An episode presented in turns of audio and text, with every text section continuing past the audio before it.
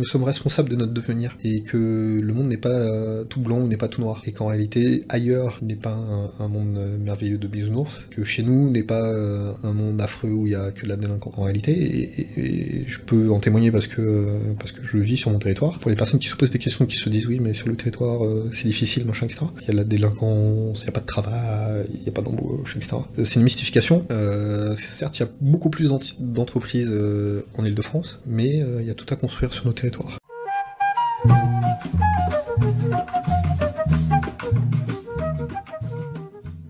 Salut à toi qui écoutes, bienvenue sur Dumb Podcast, le podcast Outre-mer. Ici on raconte le parcours de vie des personnes originaires de Guadeloupe, Martinique, La Réunion, Guyane et Mayotte. Nous sommes plus de 2 millions et nous voix compte et j'ai décidé de te les partager. Si mes épisodes te plaisent, j'invite à les partager autour de toi, les liker, à les commenter. Pour me soutenir, n'hésite pas à t'abonner à mon Patreon, le lien est en description. Retrouve mon actualité sur Instagram, Dumb Podcast et je te laisse avec l'épisode du jour. Bonjour à tous, aujourd'hui je suis avec euh, Teva qui nous vient de la Guyane. Alors Teva, tu as 38 ans et tu es entrepreneur dans le traitement et l'organisation de la donnée. Tu m'as contacté car tu souhaites qu'on discute ensemble de plusieurs thématiques, notamment le développement économique de nos territoires, la nécessité de développer une conscience de groupe et des conséquences du départ des forces vives de nos territoires. Euh, ça promet un bel épisode. Comment vas-tu Teva Ça va très bien, je te remercie. Puis merci de m'accueillir euh, dans tes locaux. Je t'en prie, je t'en prie avec plaisir. Pour apprendre à te connaître et avant de rentrer dans, le cœur du sujet, je commence par un petit quiz un peu décalé. Tu vois, ça, ça c'est des petites questions un peu sympathiques. Dis-moi, tu préfères le bouillon d'awara ou le kalalou Le choix est difficile. Le choix est difficile. Le bouillon d'awara est, un plat euh, que l'on va manger à Pâques, mais pas que, parce qu'on va aussi le, le, congeler et, le manger à d'autres moments de l'année, quand on en a envie, tandis que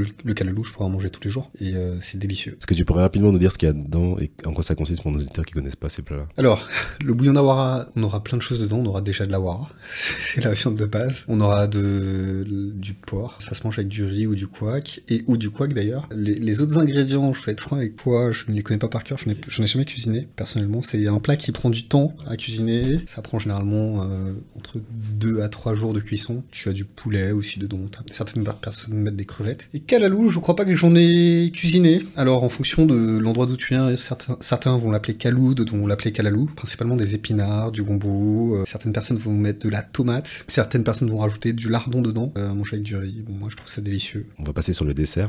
tu préfères le disé ou le pudding même réponse. Euh, le 10 000 par contre, je pourrais pas le manger tous les jours euh, parce que c'est assez, euh, assez calorique. Ouais. c'est un beignet frit et fourré à la crème, donc frit. Ça y va. Tandis que le, le gâteau au cromognoc, probablement autant calorique, je ne sais pas, mais tu le sens pas passer. Donc tu peux en prendre un peu plus c'est moins lourd dans la bouche. Quoi, voilà, c'est ça, exactement. Exactement, donc ouais, je prends manger un, un, petit peu plus. Je pense qu'il y a une sorte de, de culpabilité qui, qui, qui, peut me prendre quand je prends 10 millés. Je me dis, ah, je prends et puis ça va être un par jour, quoi, max. Quel lieu ou activité tu conseillerais à quelqu'un qui arrive pour la première fois en Guyane? Ça dépend déjà de qui est cette personne. Si c'est un Caribéen ou pas ou si c'est un Européen? Pour moi, en tant que Martiniquais, c'est la première fois que je vais en Guyane. J'atterris à Cayenne, qu'est-ce que tu me dis? La première des choses quand tu arrives à Cayenne, qui est assez rapide à faire, ça va être la place des palmistes euh, le soir, pour aller dans une roulotte, prendre un, burger et puis un milkshake. Ça peut être sympa. La mondialisation. Voilà, non mais tu rigoles, mais euh, ce que vous avez en Martinique, qui est le snack Élysée, euh, nous on n'a pas ça, mais par contre on a des, des roulottes qui vendent la même chose, avec les mêmes noms, donc des, madras, super madras, etc. Et tu trouves ça sur la place des palmistes dans plein de roulottes, avec, avec d'autres types de sandwich. Et donc je pense à l'arrivée, la première chose la plus rapide c'est ça, donc ce serait, ce serait effectivement pas la mer. Et puis après, plus sur des choses que, qui seraient intéressantes à faire, je te dirais euh, les îles du Salut, je te dirais le marché de cacao qui est vraiment sympathique, je te dirais d'aller en commune aussi parce que les communes sont, sont intéressantes, d'aller à Monténéry, d'aller à Kourou, d'aller dans les communes, ouais, discuter avec les gens, toujours intéressant. Aller au contact des locaux. C'est ça. Trop bien. À Co, le marais de Co aussi qui est, qui, qui est vraiment sympathique. Du coup je te dirais, prends-toi une sortie pendant deux jours sur le marais de Co et, et dors le soir sur le marais, sur le, sur le marais carrément. Donc tu vas des crocodiles, des yeux de crocodile te regarder, etc. C'est vraiment génial. ok. Lui, il veut pas qu'on reparte de la Guyane en fait. ok, trop bien. Quand je te dis Guyane, c'est quoi les premiers mots qui te viennent? Amour, passion, paradis. Ok. Ah oui, paradis carrément. Oui. Ok. Euh, pour toi, c'est le meilleur endroit sur Terre? Oui.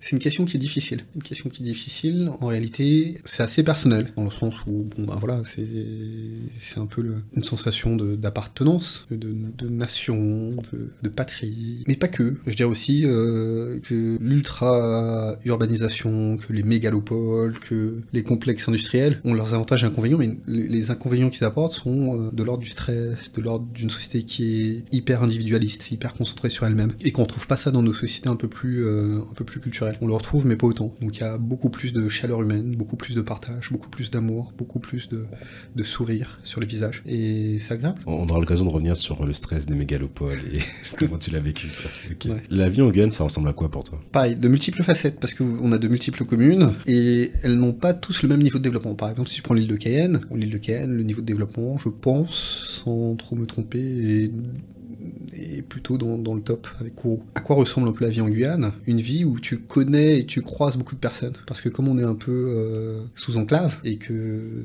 ça va coûter cher de te déplacer, de prendre l'avion, etc., tendance, les gens ont tendance à beaucoup moins euh, se déplacer que s'ils avaient été sur Paris, et tu prends un TGV, tu vas à Lyon, tu prends un TGV, tu vas au Havre, etc. Donc tu as tendance à recroiser un peu les, les, les, mêmes personnes depuis de nombreuses années. Et pareil, tes parents connaissent leurs parents, tes grands-parents connaissent leurs grands-parents. C'est pas une généralité, mais, mais voilà. c'est c'est Ça existe, c'est une réalité, ouais. Ça, ça arrive, et donc une vie un peu, euh, je dirais presque familiale, où tu as des visages familiers que tu connais. Du coup, ça crée de la confiance, ça crée un, climat un peu de confiance. Bon, je sais que j'ai une vision un peu utopiste, hein, parce que des personnes dir- diront que, d'aucuns diront que la Guyane est, assez, euh, un taux de délinquance assez élevé.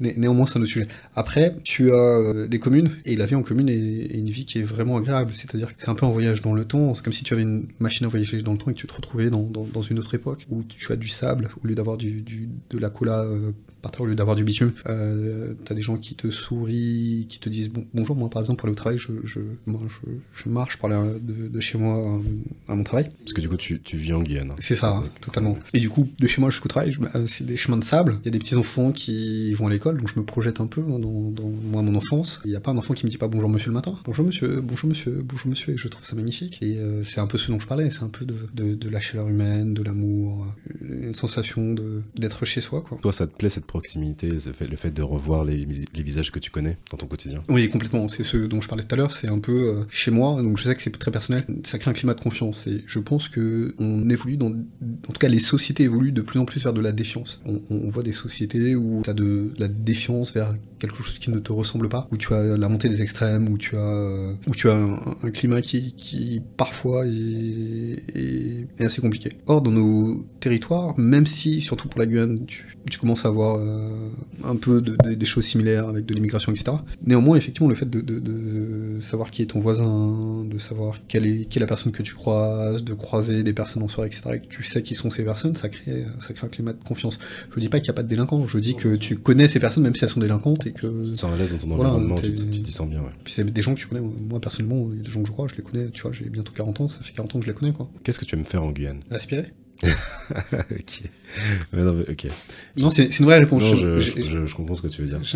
T'as t'as quelque chose dans l'atmosphère de ton territoire qui fait que tu te dis, je suis bien là, quoi. Exactement. Ouais, non, je- Je pourrais pas décrire cette sensation, juste le fait de respirer. T'as- T'as t'as un bien-être, je sais pas, je sais pas, juste respirer. Quand on s'est appelé, tu m'as dit que à l'âge de 11 ans, t'as as quitté la Guyane pour venir t'installer en Hexagone. Comment tu l'as vécu ce... jusqu'à tes 18 ans, du coup? Comment tu l'as vécu ce départ? Et euh, bah, comment on se construit pendant son adolescence quand on quitte son territoire? Aussitôt Alors, effectivement, collège, donc collège en métropole, collège-lycée en métropole, et comment se construit ton adolescence? J'ai pas de point de comparaison. Donc il y, a- il y a eu des déchirements, il y a eu des déchirements nécessairement avec, avec l'endroit d'où je viens, mais aussi avec des personnes que j'aime. Par exemple, moi j'étais chez ma grand-mère, avec euh, mon cousin, donc on a grandi sous le même toit chez ma grand-mère, donc que je considérais que tout le monde pensait d'ailleurs que c'était mon frère. Je me suis retrouvé un peu en pension, en pensionnat, en pension complète du lundi au vendredi. Et donc voilà, donc c'était un monde qui était nouveau pour moi, Le changement d'environnement, tu t'es bien adapté, tu dirais? À la... Puisque c'est- du coup, c'est un changement total de, bah, de paradigme, un peu de, de repère aussi, La, vérité vraie, c'est que j'étais trop concentré. J'étais, à rien du tout. C'était ma mère qui était trop concentrée à rattraper, à ce que je rattrape moi, mon retard de développement scolaire. Donc euh, un peu de dyslexie, je dirais pas de l'analphabétisme, mais euh, pas au même niveau que les autres étudiants, etc. Euh, donc ma mère a fait un excellent travail, un très très bon travail. Et, donc je pense que j'avais plus comme focus ce truc-là, qui était de dire est-ce que je suis normal ou est-ce que je suis pas normal, il faut que je vois, que je travaille, etc. Que de me dire est-ce que je suis bien, je suis pas bien. Surtout que, bon, j'étais un petit privilégié quand même, parce que bon, c'était une, tu vois, une pension, c'est quelque chose qui coûte cher, etc. Et en plus de ça, pendant les petites vacances, j'étais en Guyane tout le temps, à tel point que mes, mes, mes voisins avec qui euh, j'ai grandi me disaient mais il se passe quoi euh, Tu rentres en Guyane, tu rentres en Guyane, t'es là tout le temps. Donc j'ai- eu ce petit privilège-là d'être toujours là pendant les petites vacances et les grandes vacances. Je faisais mes grandes vacances à l'époque de juin à septembre. Donc le 10 septembre, j'étais encore là, tu vois. Il y en a qui avaient fait leur rentrée. Ouais, c'est euh, royal ça. J'étais encore en Guyane. Donc non, non, euh, je l'ai pu. En réalité, euh, pendant cette période-là, en tout cas, j'ai pas été euh, vraiment, pas eu de coupure avec le cordon ombilical. À la terre-mère alors, Exactement. Quelque part. Ok. Parce que du coup, tu m'as dit, donc après tes 18 ans, t'es reparti en Guyane pour tes études. C'est ça. Alors, c'était pas pour mes études, c'était dans une recherche de liberté, mais oui, je suis reparti. ouais. Ok. T'as fait des études supérieures en Guyane, une partie. T'as fait ta prépa. C'est du bullshit. Il a dit Non, ça. mais au- Ok, il a dit ça aux parents pour les rassurer, mais derrière. Non, non, même pas, même pas, même pas, même ok, pas, c'était bullshit. C'est-à-dire, Ok. j'ai fait une prépa en, en Ile-de-France, et je suis parti en mode rebelle, parce que je m'étais toujours dit, je rentrerai en Guyane euh, dès que je serai majeur. Et en fait, j'avais acheté mon billet, j'étais en prépa, je devais avoir 17 ans, j'avais déjà acheté mon billet à 17 ans, pour partir quand j'aurais 19 ans, 18 ans, pardon. Et j'ai dû le dire, j'étais un enfant ingrat, c'est affreux.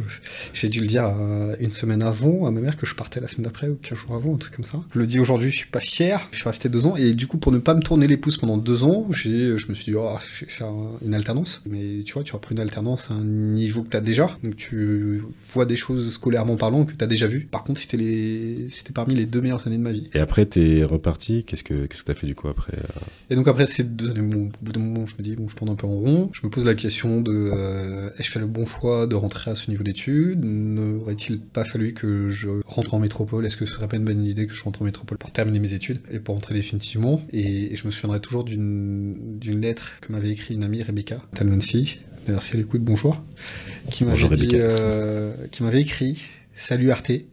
C'était la petite blague parce que je m'appelle Teva. Ouais. Euh, Ah, les gens sont comme ça. ouais. Tu feras comme les autres, donc je te dis au revoir. Et puis je sais que tu reviendras pas parce que comme les autres, euh, une fois arrivé en métropole, au bout d'un moment, tu trouveras une demoiselle et tu ne reviendras jamais. Ah, c'est dur ça. Et j'avais lu ça, ça m'avait, ça m'avait marqué. La preuve, je t'en parle 20 ans après, tu vois. Ça m'avait marqué. J'avais pas trouvé ça dur. Je l'avais pris comme un challenge. En mode, je vais te montrer que je vais rentrer. En Ouais. me disant, mais non, mais moi je pars, je sais très bien que je vais rentrer. C'est pas, euh, c'est pas, c'est pas, je pars et je vais trouver quelqu'un et je vais rester, tu vois. Ah, c'est clair, je pars, je rentre en Guyane dès que j'ai terminé. Je prends ce que j'ai à apprendre et je suis rentré. En fait, la personne n'avait pas tort. Ah. bah, dis-nous en plus alors. Et en fait, la personne n'avait pas tort, donc c'est-à-dire que euh, j'ai un peu résisté. Au départ, je me suis en, en- relation avec une personne de la Guyane. Bon, voilà, on va pas revenir dessus. Il s'est passé ce qui s'est passé. Et j'ai rencontré la mère de mes filles qui m'a dit euh, Non, non, mais euh, si tu veux rentrer en Guyane, euh, pourquoi pas, machin, etc. Donc je me suis dit Oh, super, une demoiselle qui veut rentrer en Guyane, pourquoi pas Donc dans ce cas-là, why not? En sachant que j'étais resté très. comme un jésuite en fait, c'est-à-dire en choisissant volontairement, en faisant des choix positifs de ne pas fréquenter de personnes. De pas fréquenter euh, la gente féminine parce que je savais que ça aurait été un, un- un facteur qui aurait pu me détourner de mon objectif. Donc je faisais exprès de de, de, de pas aller dans, par exemple, de pas sortir, de pas euh, aller dans des événements sociaux, etc. pour éviter de rencontrer des gens et j'étais concentré à 100% sur mes études dans l'objectif de réussir. Et donc je sais plus trop dans quel contexte, si je me souviens dans quel contexte je l'ai rencontré. C'est un peu mon cousin qui, euh, qui a fait tout le travail. C'est pas le même, c'est un autre. Et, euh, Merci la famille. Ouais, voilà, c'est ça. Et puis, euh, puis au, au fil de l'eau, euh, couple, relations, ménagement ensemble, enfants, etc. Ça a duré 11 ans, pendant lesquels je suis jamais retourné en Guyane. D'accord. Mais du coup, juste pour. euh, parce que ça peut avoir une importance, elle est d'origine de la Guyane ou pas? Son grand-père est guadeloupéen. Et ce qui est marrant, c'est que j'ai fait plein de choses, plein de voyages, j'étais un peu partout, mais euh, je ne saurais pas t'expliquer pourquoi, euh, dès que je parlais de la Guyane, c'était un, un peu un no- no-go. je suis entré une fois vers la fin de la relation. Mais, mais voilà. D'accord, ok. Tu... Après, bon, faut. Tu sais, t'as un peu ce tiraillement de. En fait, t'as envie de rentrer chaque année parce que ça te fait du bien, il faut voir la famille et tout. Mais tu te dis, il y a aussi ailleurs à voir. Et en fait, euh, bah, soit le budget ou le temps n'est pas illimité. Donc, bah, des fois, faut faire des choix, tu vois. Après, tu peux faire une année sur deux, mais tu sais, ça. Enfin, peut-être 11 entre guillemets, c'est beaucoup. Mais. Parce que tu sais, le, tu sais, le temps, le temps, il passe vite des fois et tu vois pas le temps passer. Et tu te dis, bon, l'année prochaine, je le ferai, mais au final, d'autres choses arrivent. Où tu, où tu te dis pas, euh, tu te mets pas une deadline en mode, bon, cette année, j'y vais. Donc ça me choque pas quelque part, tu vois. Surtout que, en vrai, imaginons, enfin, tu vois, en, en Europe, il y a quoi? Il y a plus de 20 pays. Si t'as envie de faire un par an, enfin, ou deux par an, bah, ça te prend 10 ans, tu vois. Après, mon- objectif n'était pas de rentrer pendant les vacances, hein. mon objectif était de rentrer. Et, et- et en réalité, j'étais rentré dans une vie qui était une vie hyper sérieuse, c'est-à-dire que je me levais le matin, j'allais travailler, euh, je rentrais, crédit, maison, voiture, etc.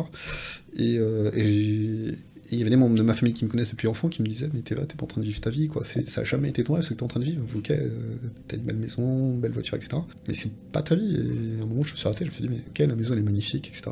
Famille, etc. Mais, mais je suis pas heureux. Ça a été quoi le déclic pour ton retour du coup? Le fait de prendre conscience que ni moi, ni la personne avec qui j'étais, nous étions heureux dans la vie que nous menions. Après, je discutais avec d'autres personnes qui, en même temps, en parallèle, qui sont en Guyane, qui sont des amis aussi, qui sont métropolitains qui ont, pas dire immigré parce que c'est la, c'est la France, mais qui se sont installés en Guyane, et qui me disent toujours, non mais moi, jamais je quitterai la Guyane. La Guyane, c'est un pays qui est magnifique. Moi, je sais que c'est un pays qui est magnifique. Je suis sur métropole. Mais qu'est-ce que, qu'est-ce que je fais là, tu vois? Même, même les personnes qui sont sur place et qui se sont installées, je sais pas, il y a 10 ans, elles trouvent que c'est magnifique et que jamais, jamais, jamais elles ne quitteraient le territoire. T'as fait combien de temps en tout en métropole après tes études supérieures? Beaucoup trop.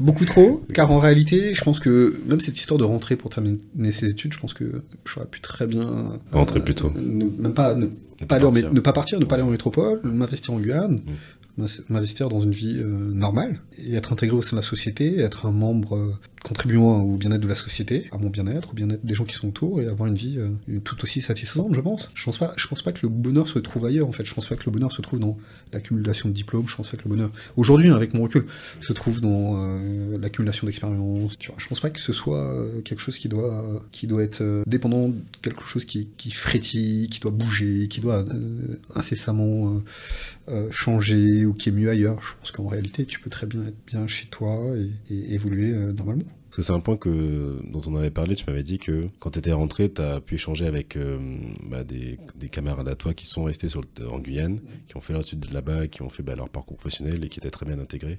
Et du coup, tu t'es rendu compte que bah, en fait, euh, l'apport de l'Hexagone n'était pas. Enfin, il n'y a pas eu de grande différence, quoi. Limite, certains, des fois, ont peut-être mieux réussi, entre guillemets. En tout cas, ils ont, ils ont eu un beau parcours tout en restant en Guyane. Mais sans même, sans même, sans même avoir une échelle de valeur sur le, sur le parcours en lui-même, tu peux très bien être, euh, avoir une vie normale, où t'es marié, t'as des enfants, ou pas d'ailleurs, hein, où t'as une expérience professionnelle, ça fait 10 ans que tu travailles à un endroit, sur un- le même secteur d'activité, où t'en as, peut-être changé de, de travail entre-temps, et que ça se passe bien. Il y a plein d'exemples comme ça euh, euh, sur le territoire. Après, t'as aussi beaucoup faut pas se, faut pas se leurrer, beaucoup de, de chômage. Mais faut pas croire que parce que tu viens de l'extérieur avec des diplômes de l'expérience que tu ne vas pas subir le chômage. C'est c'est un, c'est c'est- le chômage qui est en Guyane, il est lié au fait que tu as peu d'offres. Il n'est pas lié au fait que, en tout cas pas entièrement, il ne s'explique il ne s'explique pas entièrement par le fait que les gens ne soient pas, soient pas, soient pas formés, diplômés ou expérimentés. Parce que les gens, tu les prends, tu les formes, tu vois, si tu en as vraiment besoin. Ok.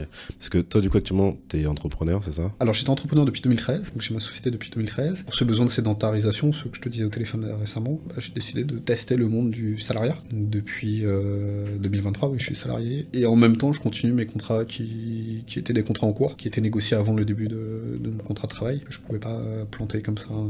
Voilà. Comment tu l'as préparé ton retour, du coup? Je pense pas, je pense pas, je pense pas que ça doit être un exemple. Ok. Euh, dans le Ap- sens. ap- Après, il n'y a, pas de- il y a, pas de parcours type. Hein, Ouais, voilà. pas de- en vrai, c'est ton expérience, elle est pas, elle, elle est pas moins bien qu'un autre. Ou... Tu peux très bien me dire que j'ai pris mon billet deux jours avant, je suis parti, voilà. Non, non. En fait, pareil, toujours une histoire de privilégié, tu me diras. Euh, comme j'avais mon activité que j'étais à mon compte, euh, j'avais, euh, j'avais ou j'ai, je sais pas, enfin bon bref, certaines facilités. C'était flexible, en fait. Ouais, ouais, ouais, j'étais ultra flexible. Et donc j'avais mon appartement en Ile-de-France et mon appartement en Guyane. Et du coup, en réalité, je faisais un mois en métropole, un mois en Guyane, un mois en métropole, en Guyane. Des fois, je voulais faire deux mois en Guyane, je faisais deux mois en Guyane, deux mois en métropole. Je faisais comme ça parce que euh, j'ai mes, enfants qui à l'époque étaient très jeunes. Du coup, je me voyais pas partir et, laisser mes enfants ici. Tu vois, je trouve ça autant c'est bien de, de chercher à être bien, mais il faut pas non plus laisser des, êtres que l'on aime derrière soi. Tu vois, moi, mes filles, je les, aime. Ça, a fonctionné sur le rythme de la garde, de la garde alternée. J'étais un mois là-bas, un mois ici. Et ça marchait bien. Là, mes filles sont beaucoup plus grandes. Donc, depuis 2023, ouais, j'ai décidé de- d'arrêter de, faire autant d'allers-retours, de sédentariser. La sédentarisation par le CDI, tu vois, ça, par le contrat de travail, ça, Ça fixe dans un endroit, quoi. ça fixe dans un endroit, ça diminue tes revenus, mais ça fixe dans un endroit. Et le bonheur n'est pas nécessairement dans le revenu. Le bonheur, il est dans quoi pour toi, alors? Euh, Enfin, où toi, tu trouves ton bonheur, plutôt?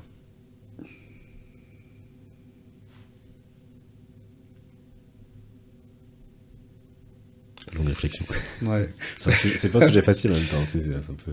Il y a, beaucoup de thèses sur le sujet. Il y a une hypothèse selon laquelle tu as du bonheur lorsque tu es utile à d'autres personnes. Tu vois, quand d'autres personnes dépendent de toi, quand par exemple une femme ou un enfant, surtout des enfants en fait, le fait que ton travail ait une utilité aux gens autour de toi, à ta communauté, à tes enfants, que tes enfants, si tu leur donnes pas à manger, bon ben, ils peuvent, euh, ils, ils ont besoin de toi en fait pour survivre. Donc il y a des personnes qui disent que le bonheur c'est ça, c'est le fait d'avoir des personnes qui autour de toi sont, sont euh, ont besoin de toi. Donc j'y crois, j'y crois. Donc je pense que effectivement le, bonheur c'est le fait d'être intégré au sein d'une structure, une structure, euh, un environnement, des gens, euh, une commune, une ville, etc.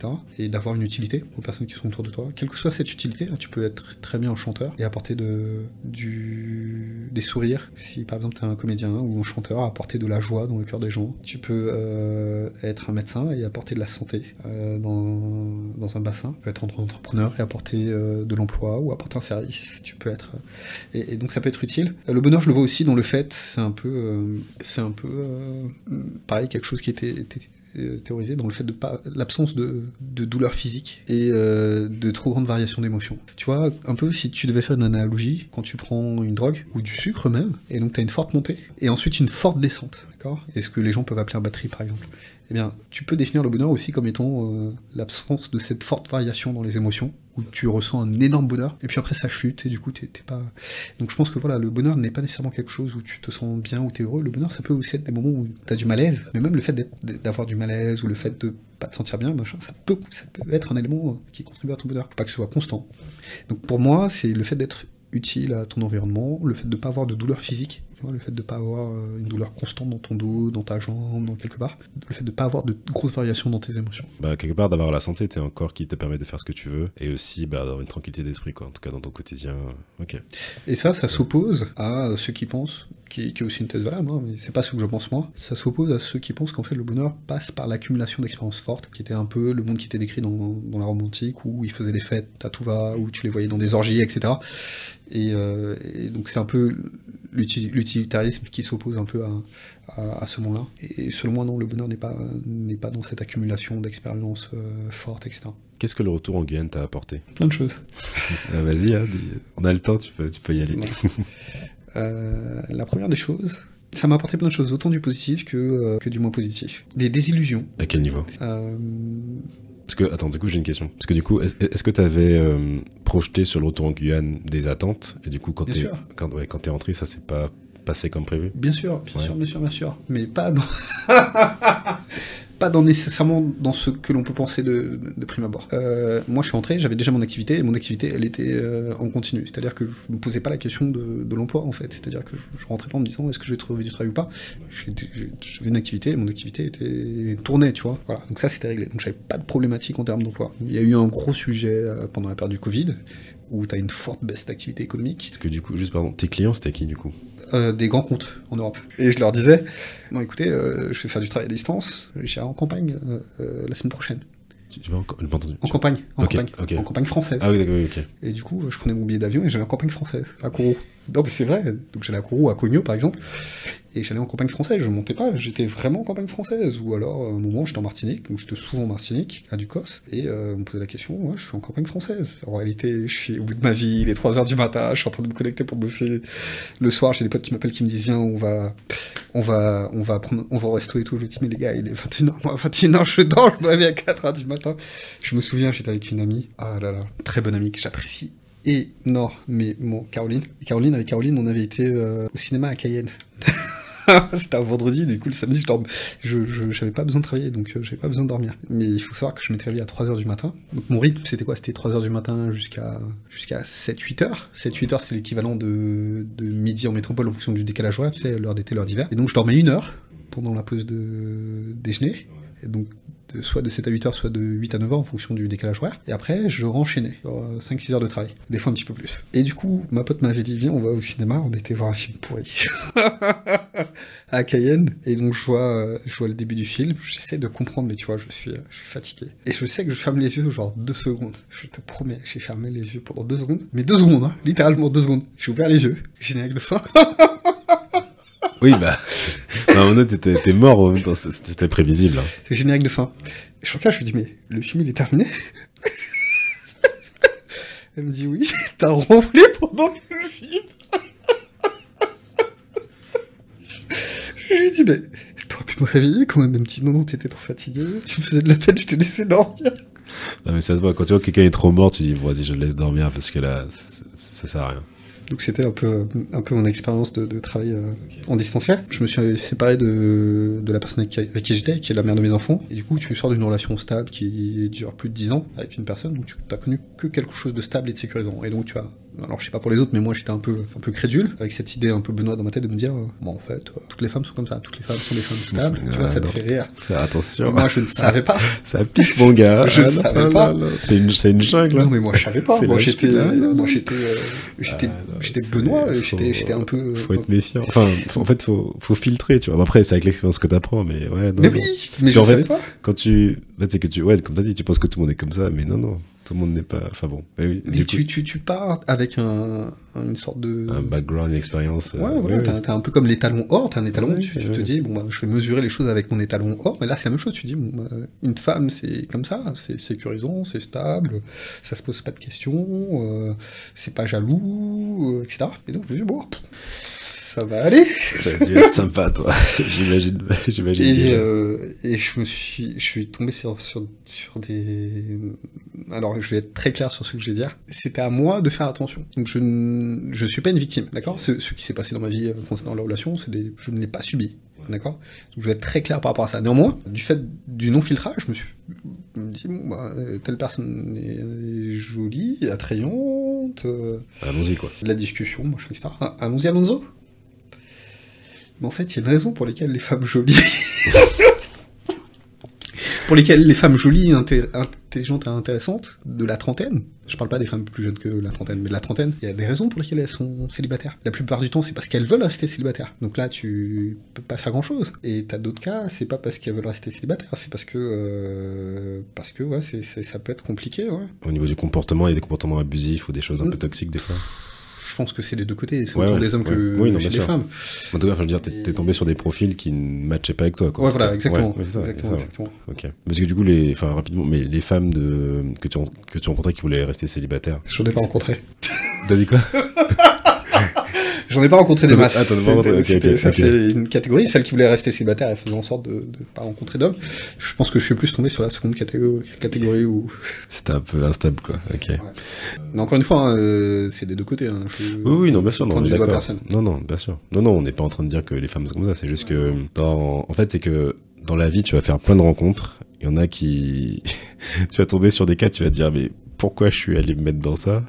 D'autres, ça va être des très belles rencontres. Et en fait, ça dépend. Et en fait, ça dépend aussi de ton, bah, ton niveau de, maturité, ton niveau aussi de, d'expérience ou de, aussi de connaissance de soi, hein, de ce que je peux tolérer, parce qu'il y a des, des fois, enfin, avec le recul, des fois, tu vas te dire, j'ai accepté ça, mais maintenant, mais jamais. Enfin, on parle comme ça, ou des situations, tu vois, gênantes. Enfin, en tout cas, qui font que, qui te, qui te touchent. C'est un peu, comment dire, c'est en forgeant qu'on est forgeron, tu vois. C'est exactement ça. Bah, quand tu tombes sur des profils un peu particuliers, tu dis, bon, ça, je ne veux plus.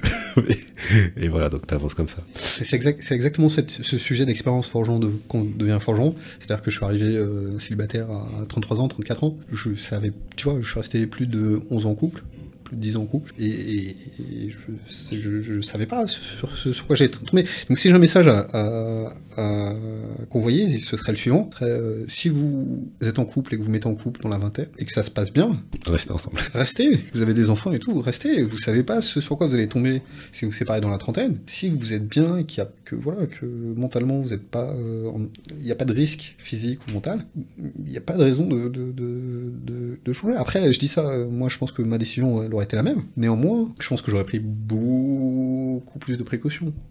Et donc c'est la partie des, des illusions de mon retour. Non, mais c'est vrai que, enfin, tu vois, bon, là, là, moi, je suis en couple, mais ouais, pendant quelques années, j'étais célibataire. Et en fait, c'est vraiment, euh, enfin, tu vois, que ce soit les applis ou euh, le dating en général, tu te prends des ghosts, tu prends des, tu tombes sur des, des filles, là, mais, ou des, enfin, tu tombes sur des gens, par exemple, qui n'ont pas oublié leur, leur ex et du coup, qui t'en parlent. Enfin, bref, des situations, t'es là, mais ouais, qu'est-ce qu'il a? Fuck nous avait prévenu, Fuck nous avait prévenu.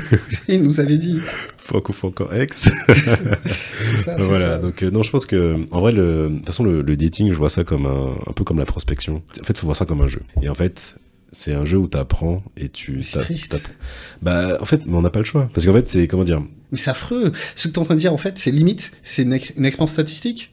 Tu augmentes ta population, tu fais des tests et Bah tu oui, c'est bah, affreux. Non mais alors, Non mais attends, il faut en fait. Mais même ça- cette histoire de- de- d'application, on est tombé dans un monde Oui, ça c'est encore un autre débat. vraiment, mais vraiment Oui. consumériste. Mais Oui. c'est- te ça, dire, tu vas aller dans une application où, où tu Mm. parles plus à des gens. Et Oui, t'as un, aspect catalogue. Mais en fait, en fait, il faut, alors, comment dire, faut prendre du recul avec tout ça. Moi, je t'avoue, la première fois, que je- quand je me suis inscrit sur une application, je sortais d'une longue relation, et j'étais en mode un peu fleur bleue, je vais trouver l'amour et tout, et j'ai pris des baffes, et je me suis dit, en fait, faut prendre du recul avec, en fait, c'est pour ça comme un outil, tu vois. Et mais en fait, faut se dire, en fait, en fait, faut, je pense qu'il faut prendre du recul avec tout ça, et juste se dire, tu testes, tu vois. Et en fait, quand tu sens qu'une personne en, vaut la peine, tu t'ouvres, tu vois. Mais tant que tu vois que, hmm, ça a l'air bizarre, si tu veux, tu profites quelques temps, après tu pars, tu vois. Mais, Mais Non, mais- je suis entièrement d'accord avec toi, mais c'est quelque chose que j'ai pas connu. ouais. C'est-à-dire que j'ai- je pense que j'ai proba- probablement eu de la chance, ou je ne sais pas. Euh, pour tous ceux qui écoutent ce podcast et qui sont en école de commerce et qui ont trouvé une demoiselle qui correspond à leur, euh, un peu à leur... euh, où ils se sentent bien en tout cas, restez, accrochez-vous.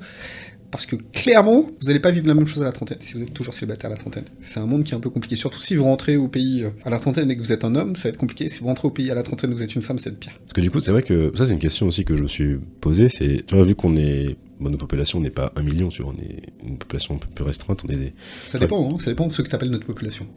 les, bah, Martinique, Guadeloupe, Guyane. Tu parles d'où? À l'intérieur du territoire ou Sur les, sur les territoires. oui. Sur les Ouais, territoires, ouais, tu ouais, parles sur- pas des personnes qui sont euh, Pas la diaspora. Non, non, non, je non, parle sur, sur, les ouais, je territoires, sur les, sur les Je crois territoires. que c'est 400 000 Guadeloupe, Ouais. à peu près la même chose Martinique, à peu près la même chose Guyane, donc on Ouais. est à deux- on- et tu prends la Réunion, on est plus d'un million. Ouais. Mais du coup, euh, tu sais, en termes de rencontres, bah, forcément, le, la- les possibilités sont moindres, tu vois. Donc, Ah non, mais il se passe des choses magnifiques. Moi, j'ai Ok. un pote martiniquais. C'est pas la norme, encore une fois. C'est pas quelque chose qui arrive souvent. Et j'ai un pote martiniquais, il vient d'avoir un enfant avec une demoiselle qui vivait en Guadeloupe. Il a, il a dû la trouver sur un réseau de rencontres, je pense. Et ils ont vécu leur relation à distance pendant un certain temps. Il allait les week-ends, tu sais, à la Guadeloupe-Martinique, tu prends ton petit avion, tu y vas. Euh, il y allait de temps en temps les week-ends. Et puis au final, elle est- s'est installée en Martinique. Et puis ils vivent ensemble, ils ont un enfant. Euh, Oline, si tu m'entends, salut. plein de Et- dédicaces dans ce podcast. Ouais, voilà, c'est ça. Et, euh, et, et- et je sais pas si, si on peut en faire une norme. Moi, j'étais en relation en 2019 avec une personne qui était en Martinique. Alors, alors, étant donné que moi, je faisais mes- toujours mes allers-retours entre la métropole et la Guyane, du coup, je faisais mes allers-retours en métropole, Guyane, Martinique, Guyane, métropole. Quand tu, quand tu voyages, c'est pas que pour affaires. hein. Ah, mais, non, mais t'as raison. Non, non, mais Je t'embête. Voilà. Non, je t'embête, je t'embête, je te taquine. Et, euh, et du coup, ouais, non, ça marche bien en fait. Ça marche bien, donc euh, a- ça arrive un peu des, des gens qui changent deal comme ça pour. Mais de toute façon, en fait, on a quand même un, un socle commun, tu vois. On partage des valeurs, une histoire, une culture assez, avec des similarités, donc c'est pas déconnant, tu vois. Ça, ça fait déjà des atomes crochus, tu vois. Totalement, totalement. Même si les Martiniquais sont un peu des, des vendus, mais totalement. Attends, mais non, non, alors je peux pas te permettre de dire ça. Attends, qu'est-ce que. Monsieur? Non, c'est une blague, c'est une blague, c'est une blague. Bon, C'est une blague euh, sur le fait que vous avez changé de drapeau juste pour laisser. C'est pas vous, c'est c'était les, les, les propriétaires qui ont décidé de changer de, de, de drapeau pour euh, pour pas arrêter l'esclavage. faut Ça te parle pas? Faut que tu m'expliques. Mais euh, si, mais si, mais si, mais si, mais c'est- c'est- c'était une blague. Je suis pas sérieux lorsque je dis ça, mais euh, t'es au courant Au moment de la libération euh, des esclaves, la Martinique a décidé de changer de drapeau, de changer de pays pour justement ne pas libérer ses esclaves. ok, ça je sais pas. Et euh, il y a eu ça. Après, ils ont remis pendant une période de l'esclavage. Donc, ils sont redevenus français. Euh, il s'est passé quoi d'autre? Euh, Il y avait une histoire aussi avec euh, la femme de Napoléon. Comment elle s'appelle? Rappelle-moi son prénom. Joséphine? Bo- Joséphine Bornet, Ouais, ouais. c'est ça. Mais c'est elle qui l'a influencé à remettre l'esclavage. Voilà. Oui. Et euh, donc, c'était une, blague un peu pourrie pour dire qu'il que y avait des Martiniquais qui étaient un peu dévendus, mais c'est pas. Bah, pas- après, ça c'est partout. Hein. Tu... Pendant en 39-45 en France, euh, il y avait Bien des- sûr, bien sûr, bien sûr, bien sûr. Bon, bref. Un autre, un autre débat. Oui, euh. C'est quoi les différentes communautés en Guyane C'est vraiment quelque chose qui est propre à la Guyane par rapport à la Guadeloupe et la Martinique, hein, mais qui n'est pas propre à la Caraïbe, qui n'est pas qui n'est pas unique dans la Caraïbe, pardon. Il y a la même chose au Suriname, par exemple, la même chose au, au, au Guyana, t'as la même chose quand tu vas à Trinidad and Tobago, etc. Donc t'as as une multiculturalité qui est forte et tu entendras souvent des, des créoles entiers français te dire oui mais de la manière en Guyane vous n'avez pas euh, une identité, vous avez de multiples identités, du coup vous pouvez pas dire moi Guyanais je et vous pouvez pas guider une personne derrière votre votre ambition. Et du coup il y a de multiples origines en effet, donc t'as as ce qu'on appelle euh, le créole, même si j'aime pas trop ce terme, qui est le Guadeloupéen martiniquais qui a émis émigré en Guyane il y, a, il y a de nombreuses années, soit suite à l'éruption de la montagne, la montagne pelée, soit euh, aux vagues successives pour la Guadeloupe, des personnes qui cherchaient de l'emploi. Ah, je parle de ça avant même le Bumida. Le Bumida. Donc tu as, une forte population créole qui provient de, l'immigration des Antilles françaises. Tu as aussi des descendants d'esclaves, pas tant que ça, mais tu en as quand même un peu. Je crois qu'il y avait 4000 esclaves en Guyane. Donc ça c'est pour la partie créole. Tu as la partie un peu euh, Bushinangue. Bushi qui veut dire bouche, donc forêt, Nangue noir, nord de la forêt, ça, représente je suppose, je peux dire des bêtises, mais on appellerait en français les nègres marrons, qui se seraient euh, évadés des, des plantations, qui seraient restés dans, dans la forêt. Et donc comme c'est pas une île, en fait, tu peux plus vite courir, te cacher dans la forêt, y aller dans le pays voisin ou dans la forêt profonde, etc. Donc c'est un peu, euh, je pense que ce qui s'est passé. Et j'ai une question bête, est-ce qu'il y a beaucoup de relief en Guyane ou pas? Ça reste assez plat. Alors tu as des monts, hein, mais euh, il faut savoir que la vie en Guyane se fait principalement sur le littoral. Donc la, la plus grosse partie de la population est concentrée sur le littoral. Le cœur de la Guyane, c'est la forêt amazonienne qui est qui est protégée. C'est un parc national. C'est ça, ouais. exactement. Donc tu peux pas faire n'importe quoi dedans. Mais sinon, effectivement, t'as as des montagnes, très peu de population là-bas. C'est non significatif. Quand je dis très peu, t'as peut-être un village de, je sais pas, d'une dizaine de personnes. T'as le mont Tumu- Tumukamax, si je dis pas des bêtises, il est en Guyane. Je pense que c'est inhabité. Donc euh, c'est plat. Si je compare la Martinique, Ouais. Oui, non. c'est plus que plat. Oui, c'est ce que je me disais aussi. là, Oui, sûr, je. Euh, La Martinique, c'est un choc pour moi. Ah bah, ça- ça- si, si tu fais du vélo, ça te fait des, des mollets en béton. Les, les gens qui ont une image de la Martinique un peu idyllique, n'allez pas en Martinique. si, la c'est le paradis aussi, la La Martinique. Martinique, c'est des embouteillages. Le Martinique, il faut avoir un- faut- le diplôme de, de- Le permis de conduire ne suffit pas. C'est-à-dire que tu as des routes qui sont limitées à, à 30, tu as des ravines à droite, des ravines à gauche, et les gens roulent à 90. Ah, parce qu'ils sont, ils sont habitués. En fait, il faut, la- faut la certification des marges en coach. une. Comme Mais ça. c'est ça. Mais en plus, moi je conduisais en Martinique, je sais pas ce qu'il y a après le virage. Tu sais, parce que tu as l'habitude, tu conduis. Et tu vois les gens rouler vite. Et t'en as qui te dépassent dans le virage aussi. Il y en a qui te dépassent dans le virage. Ouais, ouais, ouais. Et tu roules vite, moi je dis, mais tu- je sais pas ce qu'il y a après le virage, je sais pas si ça tourne à gauche, si ça tourne à droite, s'il y a un avant, s'il y a un stop, je sais pas. Pour toi, comment on pourrait développer une conscience de groupe dans nos communautés? Euh, c'est un travail qui est, euh, dont, dont on a tous la responsabilité. La, rép- la réponse à la question du comment, je ne l'ai pas. Je pense que c'est un travail dont on a tous la responsabilité. J'ai l'impression qu'en Martinique, vous avez euh, cette conscience de groupe qui est un peu plus forte que chez nous en Guyane. J'ai l'impression qu'en Guadeloupe, ils ont aussi une conscience de groupe qui est un peu plus forte que chez nous en Guyane, malgré le fait que vous ayez plus de touristes que nous. Donc, malgré le fait que vous ayez en plus plus d'immigration que nous, car les gens cherchent euh, la mer bleue. Quand je dis les gens, je parle des métropolitains qui, qui, se déplacent et qui s'installent euh, dans les Antilles françaises. On a des vagues de personnes qui s'installent en Guyane, mais on en a, je suppose, moins que vous. J'ai pas les chiffres, donc pour le moment, c'est que des, des, des Et donc, je- j'ai pas la réponse au comment. Par contre, il y a des choses qui fonctionnent pas mal. Il y a euh, le discours qui fonctionne pas mal, le- ce qu'on nous sommes en train de faire, par exemple, aujourd'hui.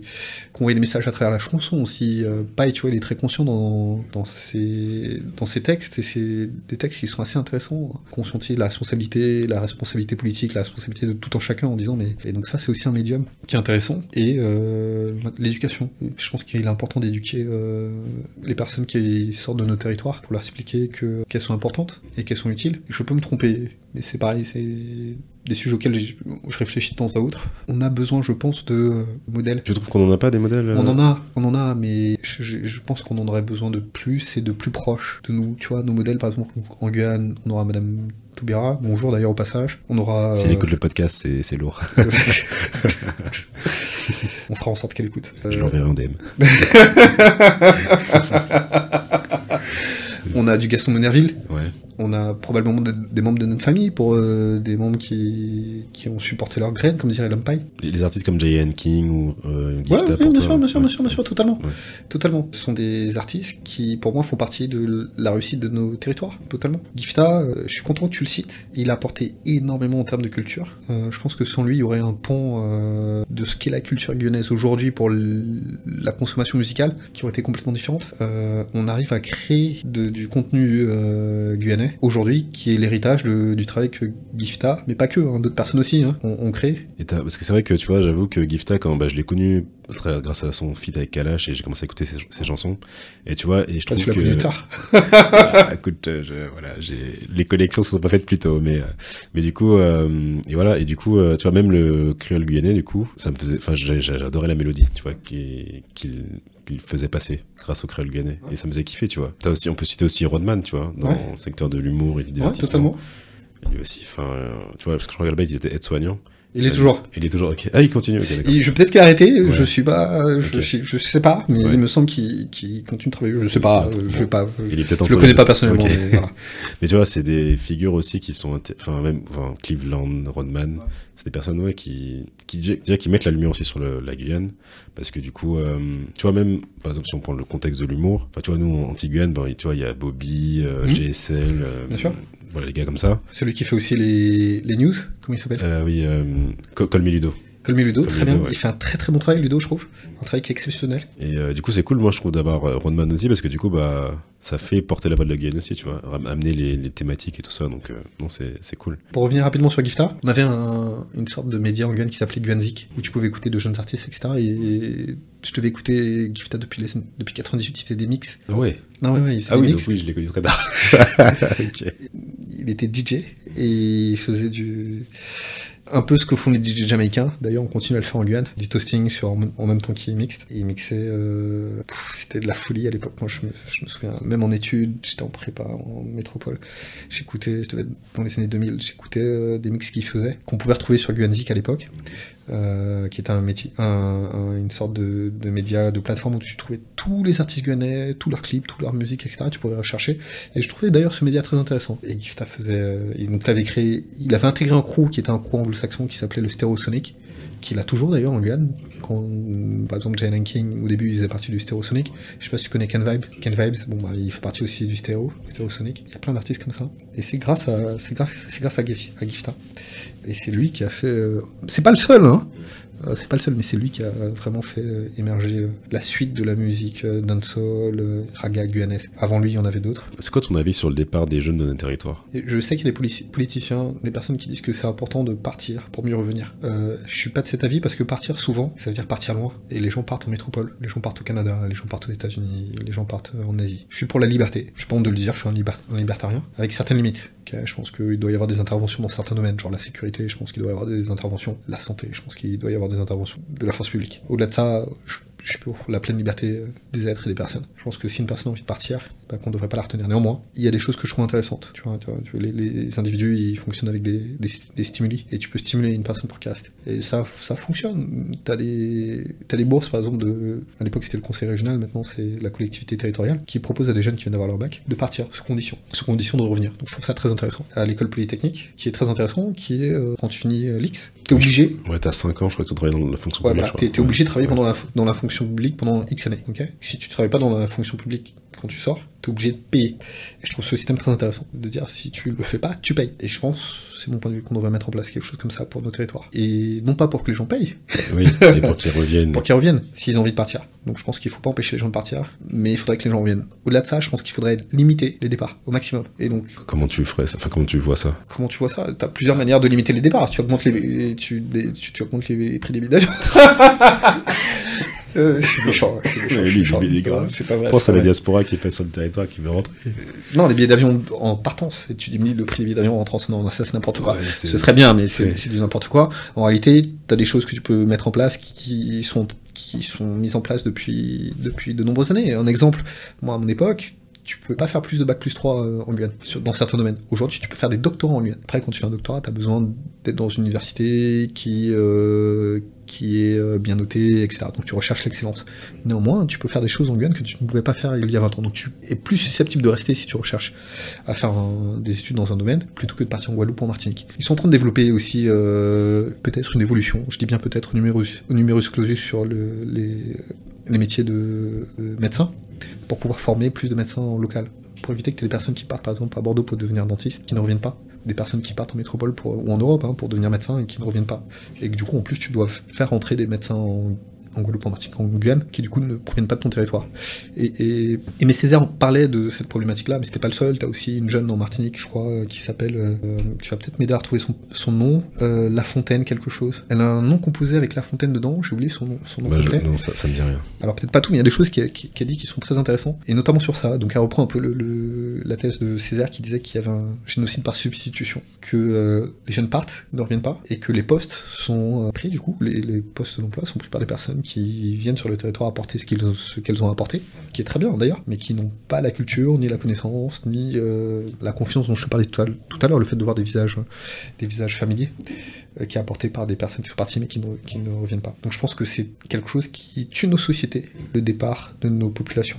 Ça tue nos sociétés, ça tue notre culture, ça nous appauvrit, ça crée de la délinquance. Je pense que c'est l'une des causes de la délinquance sur nos territoires. Comment on passe de, je sais pas, un jeune, un jeune bachelier qui part à 18 ans faire ses études à Sciences Po, qui entraîne après une hausse de la délinquance dans son quartier ou... Pas dans son, pas dans son quartier, mais d'une manière générale dans, sur le territoire. Je caricature, mais tu vois, c'est... Oui. Créer une corrélation entre les deux. Ma corrélation est la suivante. C'est plus t'as de bien-être dans un endroit et plus le bien-être augmente. Moins t'as de bien-être dans un endroit et, et moins le bien-être augmente. Donc c'est un, peu ça.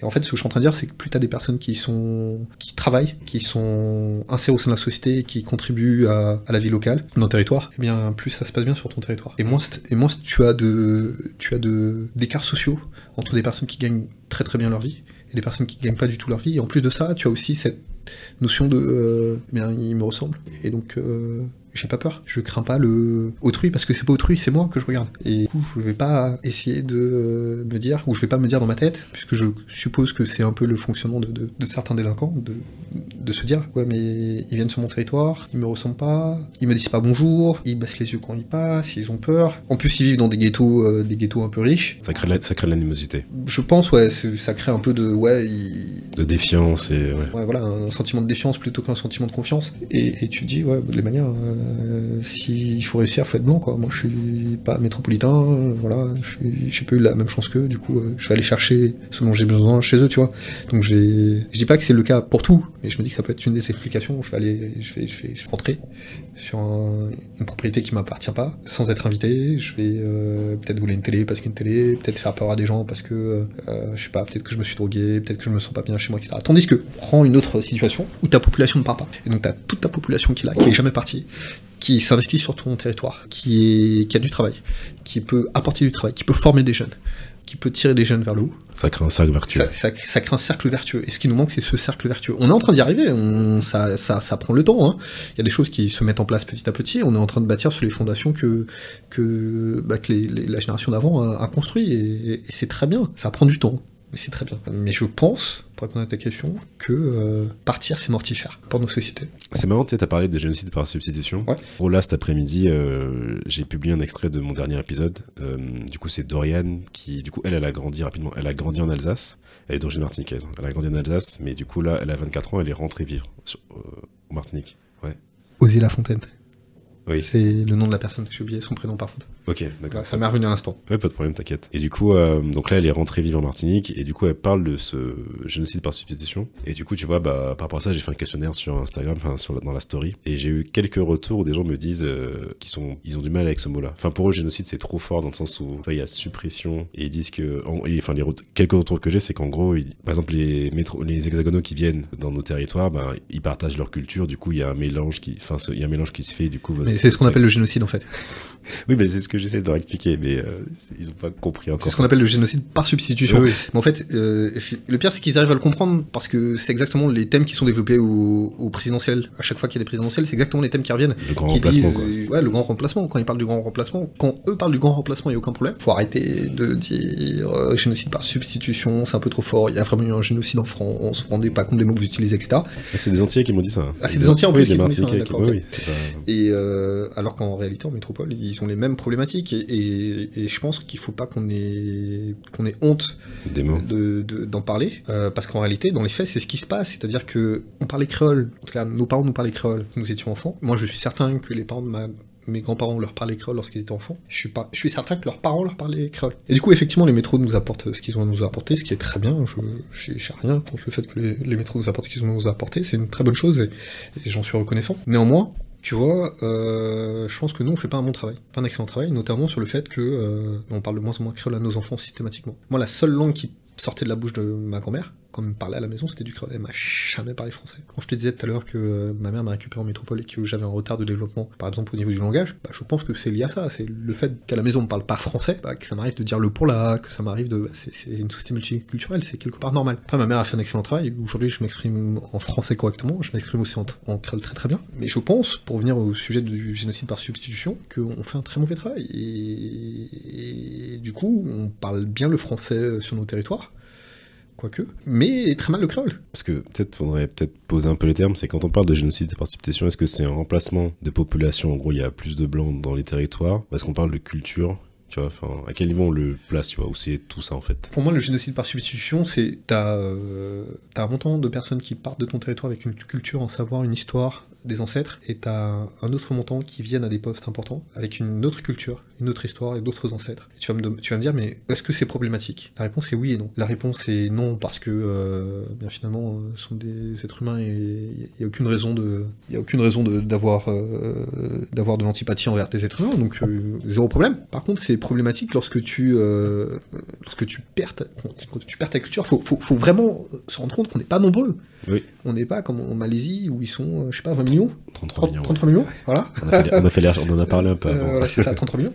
On est, on est 300 quelques mille en fonction de, du département, du territoire. Et donc, quand chaque année, t'en as 10 000 qui partent pour faire des études, qui proviennent de ton territoire, et t'en as 3 000 qui rentrent pour être embauchés, parce qu'ils ont trouvé du travail, parce qu'ils s'installent, parce qu'ils prennent des villas sur le long la côte, dans des ghettos de riches, etc., tu remplaces ta population. C'est. C'est factuel, c'est visuel. C'est factuel. Mais en plus de ça, tu crées de la misère chez les gens qui partent. Tout le monde n'est pas riche. Tout, le monde n'a pas ma, papa, maman, surtout dans nos territoires où on, les richesses se sont créées très récemment.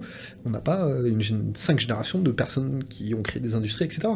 Alors peut-être chez certaines familles qui sont propriétaires de centres commerciaux, mais tout le monde ne les pas. Euh, voilà, faut le dire. Euh, c'est ça. On dit les termes. donc. c'est ça, c'est ça.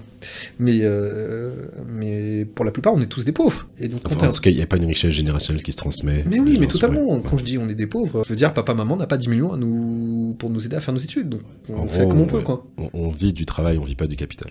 Voilà. Et donc quand tu pars faire des études en métropole et que tu es isolé de ta famille, de tes voisins, de tes amis, on se rend pas compte, mais on est dans une misère. Après, on part en groupe, donc souvent tu as ton bac, tu pars dans la même ville que la personne qui a ton bac, tu te retrouves à Bordeaux, tu essaies de te retrouver dans des, dans des clans, par exemple le carnaval, etc., dans des soirées, donc il y a une sorte de clanification. C'est bien, ça te permet aussi de, de, créer un réseau. Néanmoins, on perd le réseau initial. Et en plus de ça, on se met dans une sorte de, de misère. C'est une libération pour ceux qui partent, donc ils ont l'impression de se libérer du, du joug euh, parental. En, réalité, euh, tu te mets aussi un petit peu dans la misère. T'as plus les repas de papa, maman ou des grands-parents, t'as plus la douceur, t'as plus... Tu parles de misère sociale un peu, quelque part. Je parle de la misère sociale, je parle de la nourriture je parle de la culture d'une manière générale. Même dans la culture, on a une culture qui, euh, qui, s'étiole petit à petit. Parce qu'il y a une transmission qui est pas faite en fait, parce que du coup les, anciens restent et bah des fois bah du coup ils décèdent et le bâton se transmet pas parce que bah, les jeunes sont pas sur le territoire. Je vais, je vais donner un exemple je suis parti pendant longtemps faire mes études. Je sais pas faire le bouillon d'avoir. Moi, mes grands-parents sont guadeloupéens. Euh, je sais faire quelques plats euh, anti-guyanais parce que ma mère m'a montré, etc. Mais bouillon d'avoir, je connais plein de personnes qui sont venues faire leurs études en métropole. Il y a plein de choses culturellement qu'ils savent pas faire. Tu peux l'apprendre mais tu passes du temps à l'apprendre quand tu reviens, quand t'as 30, 30 ans et quelques. Là où à l'époque, euh, les gens le faisaient. J'avais un discours, un discours comme ça avec un, cousin, où je lui parlais du fait donc il est venu en école d'ingénieur en métropole, et je lui parlais du fait qu'en fait, euh, à cause de nous, il y a une histoire qui s'éteint, en temps réel. Hein. Les gens parlent des espèces qui s'éteignent, mais je pense réellement qu'il y a des histoires qui s'éteignent. Quand je dis en temps réel, c'est que t'as des grandes personnes, des, personnes qui sont grands-parents, qui décèdent. Et donc en temps réel, t'as des grands-parents qui décèdent. Et avec eux, des savoirs qui partent. Je pense notamment à en Guyane, chez les Amérindiens, tu... il y a de la vannerie traditionnelle. Et je disais à mon cousin, mais tu te rends compte, on est en train d'apprendre une science qui est intéressante en délaissant notre culture. Donc on prend, on, prend quelque chose qu'on nous apporte, mais on, tue littéralement notre, notre culture. Et plus ça va aller, et plus la tendance va, va, va, s'accélérer. Va, je sais pas si ça va s'accélérer, mais plus l'ensemble d'éléments qu'on aura perdus sera conséquent. Et je pense que ça, c'est, tout ça sont les conséquences du, du, de ce qu'on pourrait appeler ouais, le génocide par substitution, alors qu'il y aurait des solutions, hein, je pense. Une plus grosse collaboration euh, Entre territoires entre territoires, mais pas que français. Oui, dans la Caraïbe. Dans la et- Caraïbe. oui. Je vais te donner un exemple. À Saint-Martin, tu as université de médecine et tu as des personnes qui viennent de Miami pour étudier dans cette université de médecine. Ah, trop bien. Tu me diras, oui, mais si t'as pas un diplôme français, tu peux pas être médecin euh, en France. En réalité, t'as des exceptions. Et si t'as des exceptions, ça te montre que c'est po- c'est possible. Pendant la période de Covid, tu as fait venir des médecins qui étaient hors Union Européenne, et ils ont un, un nom spécifique, c'est médecins hors, hors Union Européenne. Ils travaillent toujours aujourd'hui. T'as des médecins dans des hôpitaux qui, sont, qui viennent de- d'en dehors de l'Union Européenne, qui travaillent. En fait, je crois qu'ils avaient montré un reportage, mais euh, l'hôpital français tient grâce aux médecins africains et maghrébins, en fait. Clairement. Enfin, dans plein de services. Parce qu'en fait, à cause du, numéro, du numerus clausus, ils ont pas formé assez de médecins. Et en fait, font venir des médecins bah, bah, d'Afrique et du Maghreb, tu vois. Donc, euh, c'est une réalité. Et par contre, mais par contre, ils sont pas reconnus, ils sont pas autant payés que les médecins français. Mais ils assurent le même taf. Mais, je, pense qu'on pourrait envisager un futur, puisque le futur n'est que ça en fait. Le futur n'est que la réalisation des éléments qu'on a envisagés, qu'on a designés, qu'on a planifiés. Et je pense qu'on pourrait planifier un futur où on aurait une plus grosse collaboration entre territoires, où par exemple un directeur d'école euh, de commerce irait, euh, où on verrait des équipes, hein, je parle pour la Guyane, au Suriname ou au Brésil, et dire bon voilà, moi je suis directeur d'une école de commerce, j'ai des stagiaires, mes stagiaires ils d'aller euh, à Londres, ils rêvent d'aller à Paris, ils rêvent d'aller en Grèce. Moi je souhaiterais qu'il y ait un pourcentage chaque année qui croit de stagiaires qui aillent au Suriname. Tu sais c'est quoi l'avantage d'aller au Suriname quand t'es de la Guyane? Bah, faut traverser le fleuve et c'est tout, je crois. Enfin, tu... c'est ça, c'est l'avantage, c'est que contrairement à où tu es en Angleterre et que le week-end tu vois pas papa maman, bah là le week-end tu peux décider, tu prends ton vendredi après-midi et tu rentres et tu passes ton vendredi avec euh, tes parents, ton samedi avec tes parents, ton dimanche avec tes parents et le lundi t'es de retour. Pareil, tes parents peuvent prendre 2-3 jours, peuvent venir te voir pendant que t'es t'es- t'es en train de faire, euh, je sais pas, ton, tes études de médecine ton stage en commerce ou je sais pas, tu vois. Et, et je pense que vous pouvez faire la même chose hein, euh, sur la partie euh, île et avoir de la collaboration avec euh, des, des- des îles voisines. Oui, bien sûr, ouais. c'est quelque chose à développer. Est-ce qu'il y a des points sur lesquels je t'ai pas emmené durant l'interview? Bonne question. Il y- en a un que je souhaiterais aborder, qui- qu'on a un peu abordé euh, durant toute l'interview, qui est le suivant. Un peu en fil d'Ariane, nous sommes responsables de notre devenir et que le monde n'est pas euh, tout blanc ou n'est pas tout noir et qu'en réalité ailleurs n'est pas un, monde euh, merveilleux de bisounours, que chez nous n'est pas euh, un monde affreux où il y a que de la délinquance en réalité et, je peux en témoigner parce que parce que je vis sur mon territoire. Pour les personnes qui se posent des questions, qui se disent oui mais sur le territoire c'est difficile machin etc. Il y a de la délinquance, il n'y a pas de travail, il n'y a pas d'embauche etc. C'est une mystification. Certes il y a beaucoup plus d'entreprises en Ile-de-France, mais euh, il y a tout à construire sur nos territoires, soit la Guadeloupe, la Martinique, la Guyane, et je vois beaucoup, beaucoup, beaucoup, beaucoup d'entrepreneurs de notre génération qui créent et qui fonctionnent, et des trucs sur des choses stupides, des choses stupides. Pour dire, quand j'ai des, des choses stupides, c'est pour dire, il n'y a pas besoin d'avoir un bac plus 10, quoi. Euh, Il y a une personne que j'avais vue en Guadeloupe qui avait créé un, une pizzeria, et qui était doué avec les réseaux sociaux, et euh, ça fonctionne nickel. Le snack, euh, snack, euh, snack Élysée, c'est un autre exemple. Au départ, il n'y en avait qu'un seul. En vendant du burger, le monsieur est devenu millionnaire. Vous allez dire, oui, mais moi, ça va pas m'arriver, il a eu de la chance. Bah non, il a essayé. Il y a des besoins, en fait. Il y a des gens qui consomment, il y a des gens qui vivent, il y a des gens qui ont besoin de dormir, ils ont besoin de logement, il y a des gens qui ont besoin de manger, donc ils ont besoin de pain. Il, faut pas, ils ont besoin de viande, ils ont besoin de, il faut, faut pas, faut pas, faut pas hésiter. faut essayer de voir où sont les besoins et les combler, ça fait un business en fait, c'est simple. Ok. Et essayer, ne pas avoir peur de l'échec, et se tromper, et se relever, et essayer. Bah, écoute Théva, là ça fait un peu plus d'une heure qu'on discute, c'était une très, un très bel échange, mais j'ai encore deux petites questions pour toi. Je voulais savoir, qu'est-ce qui t'a donné envie de participer à ce podcast? J'avais vu quelques interviews qui étaient arrivées sur mon feed, probablement parce que je suis des, des, hashtags particuliers, et j'avais trouvé le concept très intéressant, et la personne qui avait été interviewée, malheureusement, j'ai plus son nom, euh, son, son- ses interventions très pertinentes, et je me suis dit, Eh, c'est hyper intéressant euh, ce qu'il fait, je vais lui envoyer un message. Ok, trop bien. Donc merci Instagram. merci les réseaux. Ok, super. Et pour finir, si t'avais un message à faire passer aux Guyanais, euh, ce serait lequel? Alors, ce serait pas un message au Guyanais, ce serait un message plutôt à la Caraïbe dans son ensemble. C'est celui que j'ai, c'est le message que j'ai passé tout à l'heure, qui est de dire, euh, euh, ok, la liberté c'est bien, la conscience c'est mieux. Vous avez une responsabilité, vous avez une histoire, vous avez une culture. C'est bien de la faire vivre à l'extérieur, tel que vous le faites. C'est-à-dire que lorsque vous êtes en Europe, vous regroupez entre vous, etc. Pas que, hein, c'est pas que du clanisme, hein, mais en partie aussi vous faites vivre cette culture comme ça, en voyant vos amis, en jouant au domino, etc. Et qu'en réalité, on a, on a besoin de vous sur nos territoires. Il faut rentrer. Ouais, rentrer, c'est important. Ok, trop bien. Bah, merci beaucoup Théva pour ton intervention, ça m'a fait très plaisir d'échanger avec toi. Bah, je te dis à bientôt. À Et, très euh, bon retour en Guyane, parce que là, il- là, il est à Paris avec moi et il rentre dans deux jours euh, en, en Guyane. Il faut rentrer. Je vais rentrer. Merci. À toutes, À merci. toutes, ciao. Je te remercie d'avoir écouté cet épisode. Retrouve le podcast sur Instagram, DomTalk Podcast. Il est disponible sur toutes les plateformes d'écoute, Spotify, Deezer, YouTube, Apple Podcast et SoundCloud. Je te dis à bientôt pour un prochain épisode. Please Foss un lot de soleil.